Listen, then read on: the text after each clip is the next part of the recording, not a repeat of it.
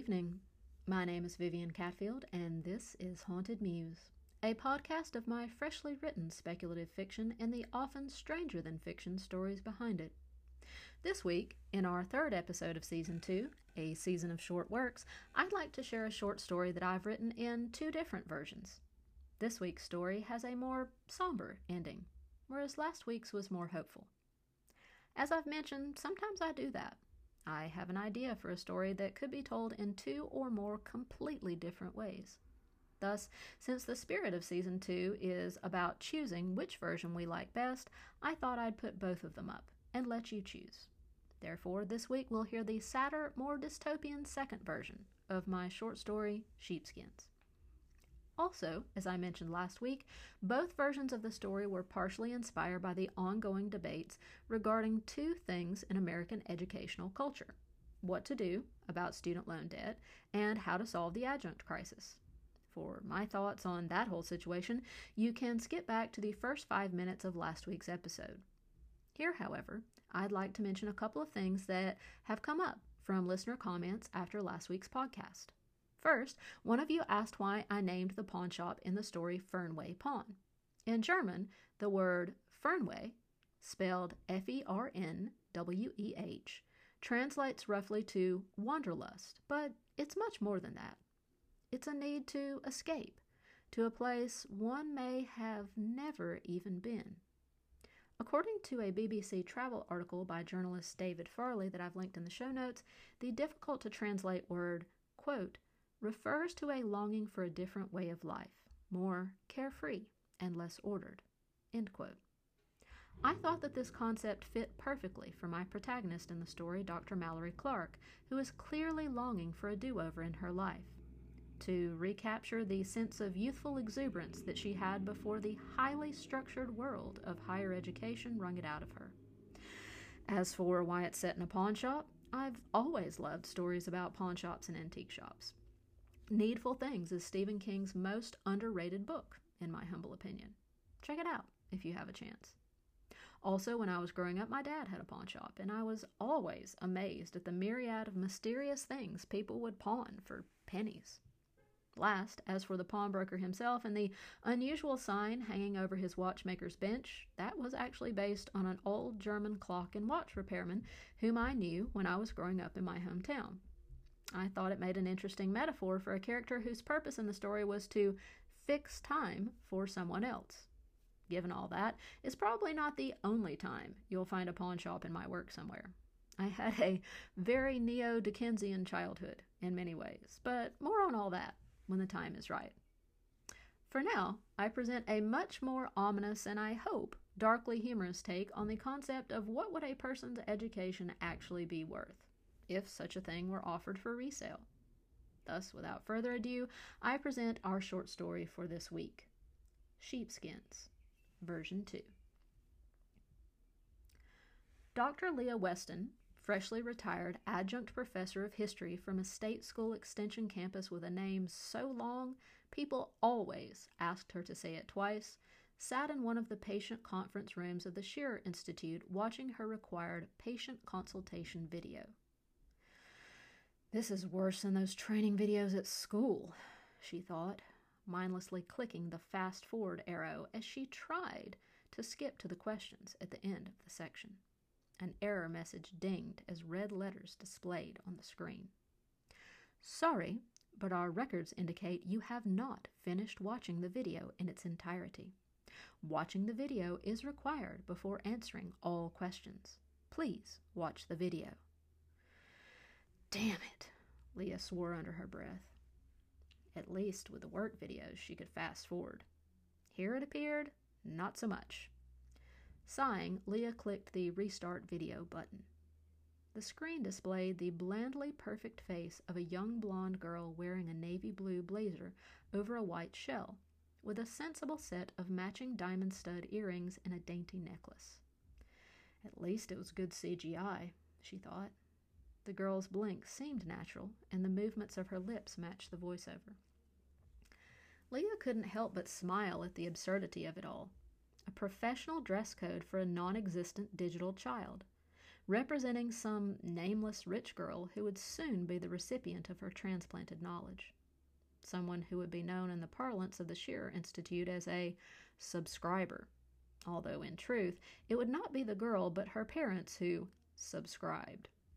A person like Leah was called a contributor, partly out of an effort by the Shearer Institute to make those like Leah feel as if they were adding something important to society by selling their memories thus giving them some sense of agency. Finally, reaching the end of the first simulation video, the same bell dinged once more, clamoring for Leah's attention. Question one, a stiffly feminine computerized voice read aloud from the screen. True or false? You are allowed to inform Jill, whether expressly or implied, that you are the source of her memories. Jill was the simulated CGI girl. Leah clicked false and sighed as the voice continued to read the rationale after a short peal of celebratory bells. Correct. In order to protect the integrity of the process and to allow maximum benefit to society for your contribution, contributors are not allowed to expressly inform or imply to subscribers in any manner that they are the original sources of their memories. To do so would cause the subscriber to doubt their senses of emotional integrity and intellectual self worth, and thus possibly negate their value.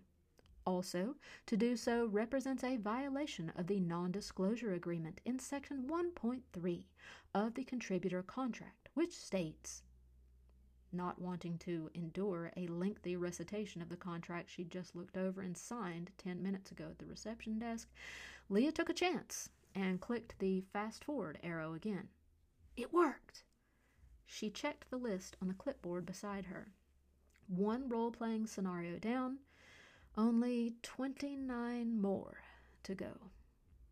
An hour later, Leah finished with the training videos and was led by an orderly into a room where she was given a pair of white paper pants and shirt that tied around the back of her neck like a bib. You can keep your underwear on, the orderly said, unless you're wearing a metal underwire bra. That will have to come off too, under the shirt. Wouldn't want to get a nasty shock, now would we? No, we wouldn't, Leah replied. She'd always hated the dual sense of condescension and false familiarity bordering on pretension that using the royal we implied. It had been one of her pet peeves as a professor when she graded student papers. I wonder if I'll still hate it after my contribution, Leah pondered, as she stepped out of her tweed slacks and pulled her turtleneck sweater off over her head. According to the video she'd just endured, no part of her memories related to higher education experiences would remain. Had she always despised when people overused the pronoun we, even before she finished college and began teaching? Leah couldn't remember. It had been too many years ago as she unfolded the crackling paper outfit and slipped it on over her soft wireless sports bra and panties, Leah contemplated how different she'd been as a teenager than this girl, who would subscribe to her memories. Definitely not someone who'd have to work their way through college at a coffee shop, Leah thought, but also much smarter than I was. That was the thing nowadays, for families who could afford it. The internet pundits dubbed it prosperity parenting. The idea of keeping children at home with private tutors until they reached approximately the age of high school freshmen and pushing them to focus on only the hard academic skills in the maths and sciences. The STEM fields of study with the surest pathways to monetary security, hence the name. All distractions provided by sports or arts were minimized. Having no other creative outlets for expression or social interaction introduced to them, the children had no choice but to exercise their natural curiosities solely on innovations in technology and the sciences. Thus, by the time that kids of previous decades had barely graduated high school, the children produced under the prosperity parenting model had often started several successful business ventures, making their financial future secure. However, the problem with this new prosperity parenting model was that having been given few, if any, opportunities to interact with their peers and no humanities education to speak of, many of those children simply couldn't cope. Even with basic day to day office environment interactions. Rates of anxiety, depression, and suicide among teens had skyrocketed until a study was published about a new technique that claimed to solve the problem. The study, conducted by a then unknown team of neuroscientists, psychologists, and sociologists, and led by a Dr. Simon Shearer, found that through the means of transferent electroshock therapy from one person to another, a contributor could transfer their memories, along with some of their learned behaviors for empathy, to a subscriber. This process enabled child prodigies produced by prosperity parenting techniques to purchase the only important skill that they'd never been given the time to master human social interaction. Over time, it was determined that the best types of memories to transmit in such a manner were the ones of former humanities PhDs. Having such a highly developed level of empathy and understanding of the human condition was considered to be an ideal counterbalance for the raw intellect of young students who'd been raised under the prosperity parenting model and whose only prior education had been in the so called hard subjects within that curriculum. Sometimes it didn't take but it had over a 60% success rate, which was enough for many parents to give it a try. Also, since the need for humanities based learning on a standalone basis continued to shrink with each passing year, there was simply no logical use for such skills otherwise past the mandatory state school professor's retirement age of 55. Thus, former humanities scholars, most of whom had been underemployed as adjuncts during the majority of their careers anyway, suddenly found themselves in high demand as contributors of their educational memories on the eve of what would have normally been their precariously funded retirements. The prices paid by the parents of subscribers were handsome too, more than enough to fund 20 or 30 years of idleness and old age. It was certainly more than the marginalized academic workers who'd spent their entire lives without health insurance ever expected to receive especially since Social Security had been defunded. The procedure was simple, too, and not physically painful after the initial shock wore off. The only catch was what it took away, in addition to the memories associated with their education. Leah had heard the horror stories about contributors whose mental slates had been wiped so clean by the process that they spent their remaining years drooling and staring at walls. Burnouts, they were called. Those for whom the amount of electroshock during their transference had been turned up just a little bit too high. Yet Leah felt reassured by the many reports she'd read about contributors who'd been perfectly fine after making their contributions. Their success rate was over 99% released from the burdens of being culturally awakened and self acknowledged members of society, for some it was like a second chance at life, a childhood reclaimed for those who had been souls too old to start with. Not to mention the fact that every contribution compensation package came with a get out of student loans jail free card. In the end, the decision was a no brainer. Tying the neck of her paper shirt securely, Leah pushed the button for the intercom to summon the orderly. Settling into her wheelchair as the orderly pushed her into the transference room and fitted the electrode cap to her head, Leah willed her mind to go blank. Feeling the needle for the sedative slip into her arm, she sighed deeply. When she awakened, Leah promised herself, she would be in a better world a world where she could pay her rent and buy groceries on the same day without checking her bank account first. One where she could finally afford to travel and see all of the places she'd only read and studied about from afar. That is, she thought, as her eyes closed under the anesthetic, if I still remember where they are. Awakening hours later, Leah couldn't figure out why her entire body felt so sore. The recovery room nurse patted her hand and reassured Leah that it was normal. You just don't remember all the little everyday aches and pains, dear, of being 55. The nurse handed Leah a small paper cup of aspirin and a bottle of water. Then she pulled up a small table to the side of Leah's hospital bed. Swinging the little arm of it over like a lap desk, the nurse clicked on the digital tablet. Instantly, Leah was greeted by her own face, speaking in another video to explain her current circumstances. Her thoughts were fuzzy at first, but hearing her own voice reassured Leah of the next steps in her recovery plan.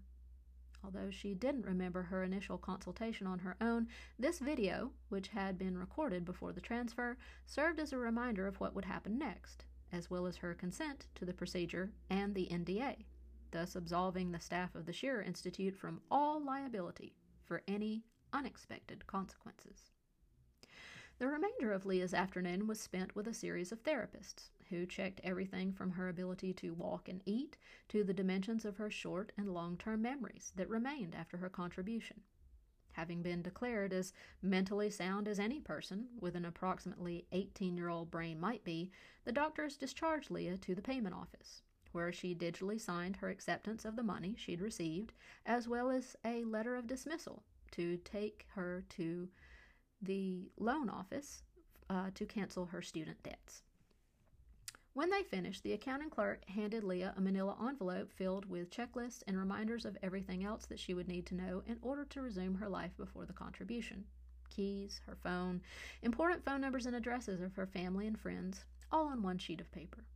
Since smartphones hadn't been available when Leah was 18, she had no memory of them, and she needed a little extra time with an occupational therapist on what they were for and how to use one. But by that time, her mind was sharp again, and she picked it up quickly. By the end, they even had a rideshare car waiting to take her home to her apartment, since driving wasn't recommended for at least 24 hours after the procedure, because it could temporarily affect reflex time. The doctors at the Shearer Institute thought of everything. At home, Leah opened the door to her apartment and was greeted by an excited tan colored cat. Pulling out a photo from the manila envelope, Leah recognized the resemblance and said the name of the cat printed in the caption. Abby?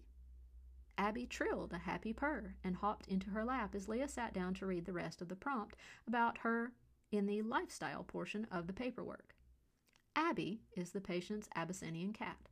Acquired as a rescue, she has lived with the patient for seven years and is current on all of her shots. Her ownership and vaccination records are kept in the top drawer of the patient's filing cabinet marked personal. Abby prefers flaked wet foods to pate and is fed twice a day. By this time, Abby had begun patting at the corner of Leah's mouth impatiently. Checking her watch, Leah rose from the sofa and began opening the kitchen cabinet doors one by one, noting what was contained inside as best she could. That was the procedure recommended by her therapist to re explore everything around her apartment carefully so that she could recommit everything there to memory.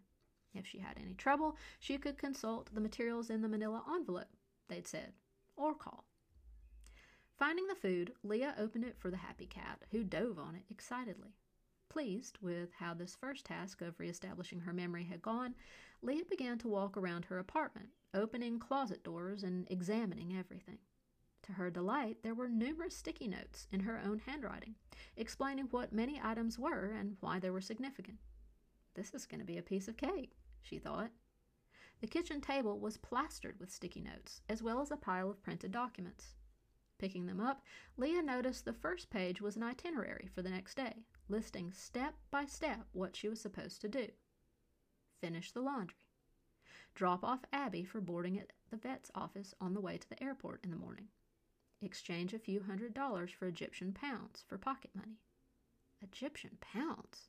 Leah wondered, flipping through the remainder of the pages to see a confirmation number for her flight and explicit instructions about her hotel reservation, but no further explanation regarding the reason for the trip. She turned to Abby, who was cleaning her whiskers. Why am I going to Egypt?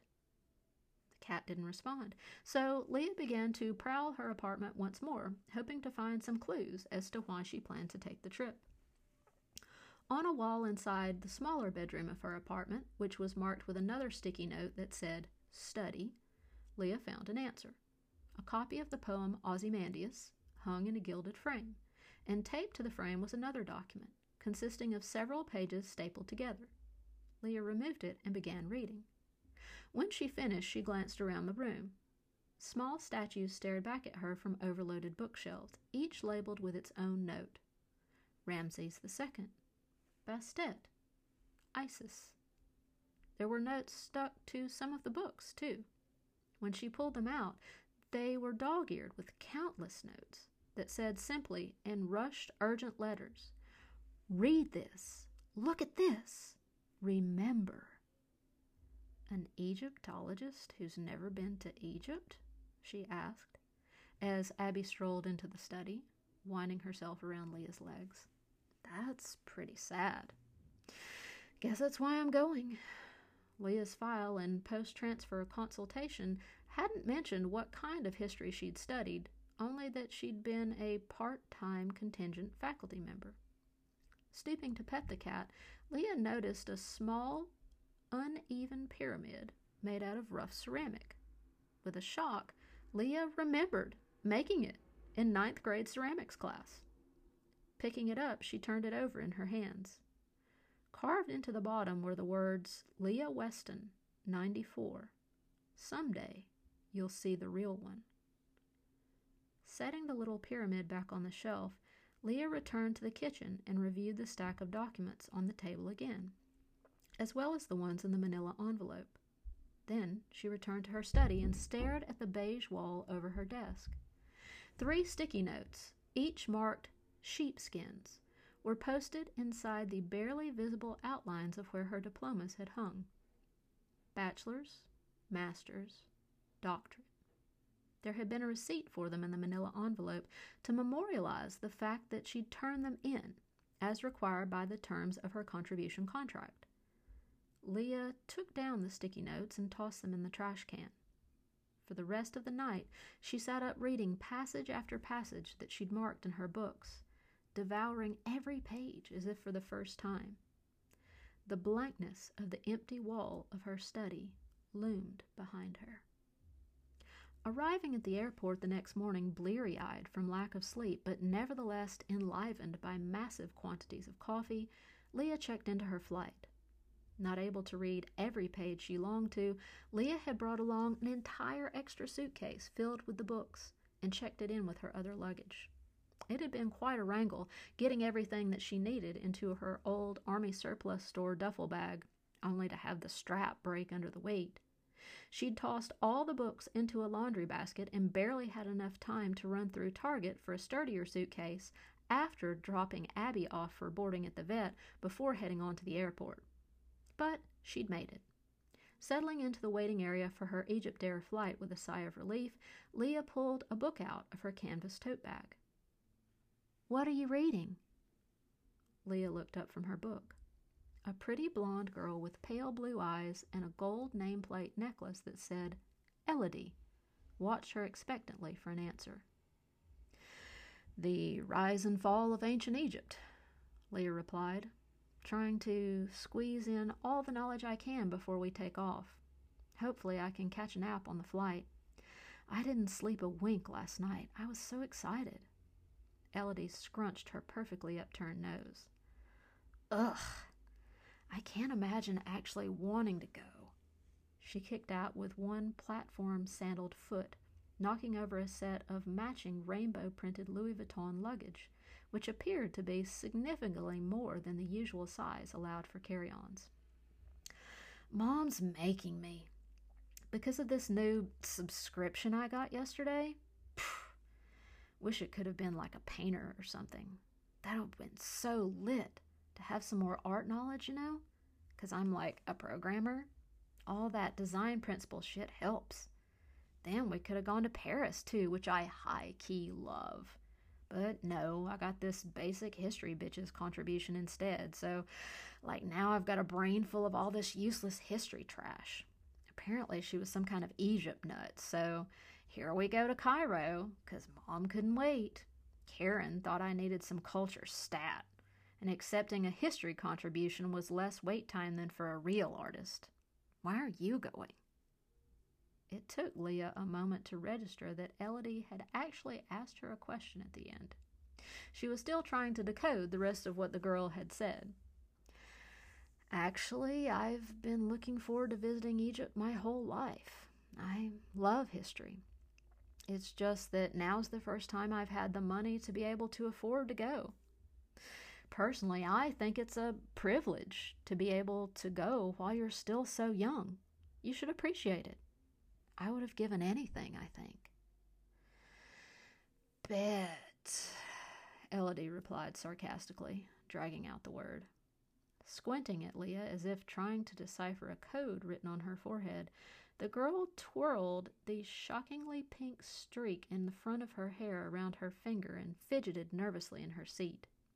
Tapping her long, gelled nails in a relentless rhythm, she said, I'm finna get a drink. Yeet!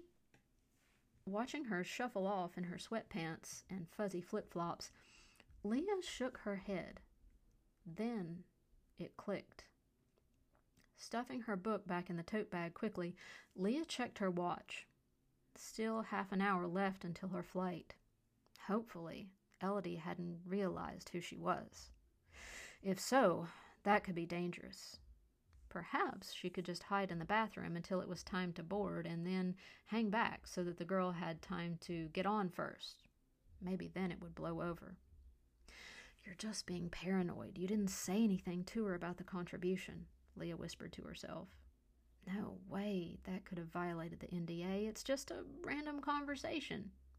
Still, it was better for the girl not to see her again. Leah began walking toward the ladies' room as quickly as she could without drawing attention. Ma'am. Too late, Leah thought, but kept walking. Ma'am. Leah turned around to see an airport security agent break into a run as the girl's mother pointed. That's her! Instinctively, Leah knew better than to run. She simply put her hands up and waited for the agents to cuff her. In the questioning room, after the police arrived to record video statements, Leah told them everything that she could remember from her conversation with Elodie. The girl sobbed about how triggering it was that Leah had shamed her for not thinking that it was a privilege to be able to go to Egypt so young. Then her mother burst into tears too and swore to buy Elodie another subscription to replace the one from Leah, which she also promised to have canceled because it was faulty. How does that even work? Leah asked. I thought once the memories were transplanted, there was no taking them back. Actually, the officer replied, hitting the send button on the tablet and then watching the screen expectantly for a verdict. They can be canceled by the subscriber, just not returned to the contributor. They just toss the old sheepskins out and process a refund or arrange another transfer. Who pays for that? Leah scoffed as the tablet dinged to signal the verdict's return.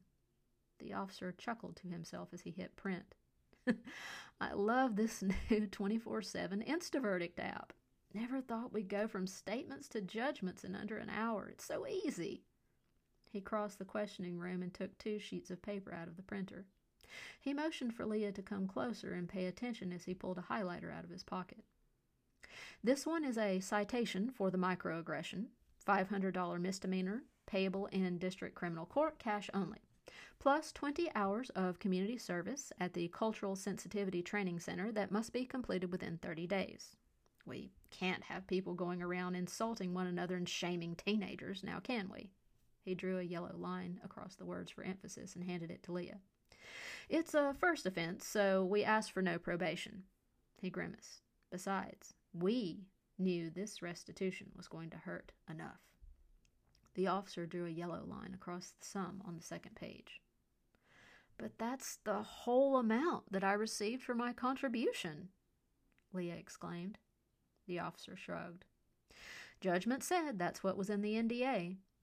Any form of disclosure to the subscriber, whether expressed or implied, will result in full forfeiture of compensation to cover the cost of a refund. Sorry, but we can't make any exceptions. It's probably already gone if you received a direct deposit. Hopefully, you didn't spend too much of it already. Otherwise, you might want to check your overdraft protection. Just then, Leah's cell dinged with a flurry of notifications. Ding! All of the money from her contribution compensation agreement was gone. Ding! She just incurred an overdraft charge for her flight to Cairo. Ding! The airline regretted to inform her that since she'd checked in but failed to board, her flight would be charged the full price anyway. Ding! She'd just incurred a second overdraft charge for her insta-verdict fine of $500. Ding! The Cultural Sensitivity Training Center was happy to welcome Leah on her first steps toward becoming a kinder person. Can we go now? Elodie whined. I'm hella bored. You're free to go any time, the officer replied. We wouldn't want to inconvenience you any further. Look on the bright side, Leah said. Elodie's mother bristled, waiting to pounce. At least now you don't have to go to Egypt. Maybe next time you'll get a painter. Yes, Elodie hissed, her blue eyes growing wide with the realization. Thanks for not getting salty with me over all this, Elle. It's all good. Live your best life. I'm out. Leah waited for Elodie and her mother to get all the way down the corridor before she left the questioning room. Then, as she exited the airport, Leah stopped in at the coffee shop. A sign in the window read, We're always hiring. Not knowing why, Leah winced, but she filled out the application on her phone anyway. She still had bills to pay. This is the end of the short story Sheepskins, version 2, by Vivian Catfield. Be sure to tune in next week for another new story here on the Haunted Muse podcast. Until then, this is Vivian Catfield reminding you to remain ever watchful because you never can tell. Someone or something somewhere out there just might be watching you.